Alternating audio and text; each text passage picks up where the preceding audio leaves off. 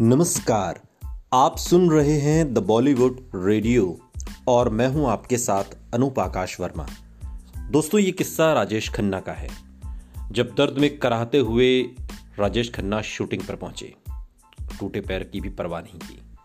राजेश खन्ना के स्टार्डम को लेकर बॉलीवुड के गलियारों में कई तरह के किस्से सुने और सुनाए जाते हैं। राजेश खन्ना की पॉपुलैरिटी की और उनके घमंड के रवैये के कई किस्से आपने सुने होंगे, लेकिन कम ही लोगों को पता है कि काका एक ऐसे सुपरस्टार थे जो ठान लेते थे, उसे किसी भी हालत में पूरा करके ही छोड़ते थे। जीवन के आखिरी पल तक उन्होंने जो कमिटमेंट किया, उसे निभाया।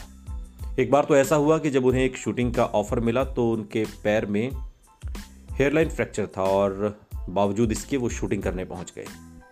राजेश खन्ना कभी किसी फ़िल्म में गेस्ट अपीयरेंस के तौर पर नज़र नहीं आते थे, लेकिन दोस्ती में किए गए कमिटमेंट के लिए उन्होंने ये नियम भी तोड़ा और एक फ़िल्म में गेस्ट अपीयरेंस में नज़र आए। अपने दोस्त और निर्माता निर्देशक बी सुभाष के खातिर, फ़िल्म डिस्को डांसर में। गेस्ट अपीयरेंस करना सिर्फ़ दोस्ती में स्वीकार किया गया था। वहीं कभी राजेश ने स्टार्डम के जमाने में किसी एड फ़िल्म में काम नहीं किया था। पहली बार काका को लगा कि आर बाल्की के कहने पर एड फ़िल्म करनी चाहिए। राजेश खन्ना ने चूँकि कभी किसी एड फ़िल्म में काम नहीं किया था और खासतौर पर तब जब वो किसी से मिलना जुलना भी पसंद नहीं करते थे, काफ़ी बीमार चल रहे थे। और बीमार चल रहे काका को हैवेल्फस फ़ैन के विज्ञापन में काम करने का ऑफ़र मिला। उनके विज्ञापन में काम करने की उम्मीद ना के बराबर थी। इसके निर्देशक की जो ज़िम्मेदारी थी, वो मशहूर एच और film maker director R Balki को दी गई थी।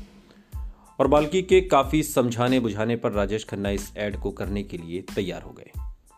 जब शूटिंग की डेट के लिए राजेश खन्ना को फ़ोन किया गया तो पता चला उनके पैर में हेयरलाइन फ्रैक्चर आ गया है। सूजन इतनी ज़्यादा है कि जूते पहनना और खड़े होना मुश्किल है।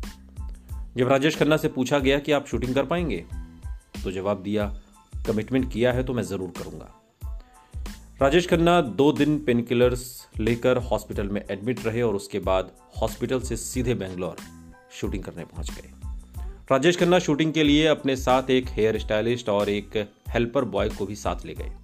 काका अपने वैनिटी वैन में शूटिंग के लिए तैयार हुए। सफ़ेद रंग की शर्ट पर ब्लैक बो लगाकर काले रंग का टैक्सीडो पहनकर तैयार हुए।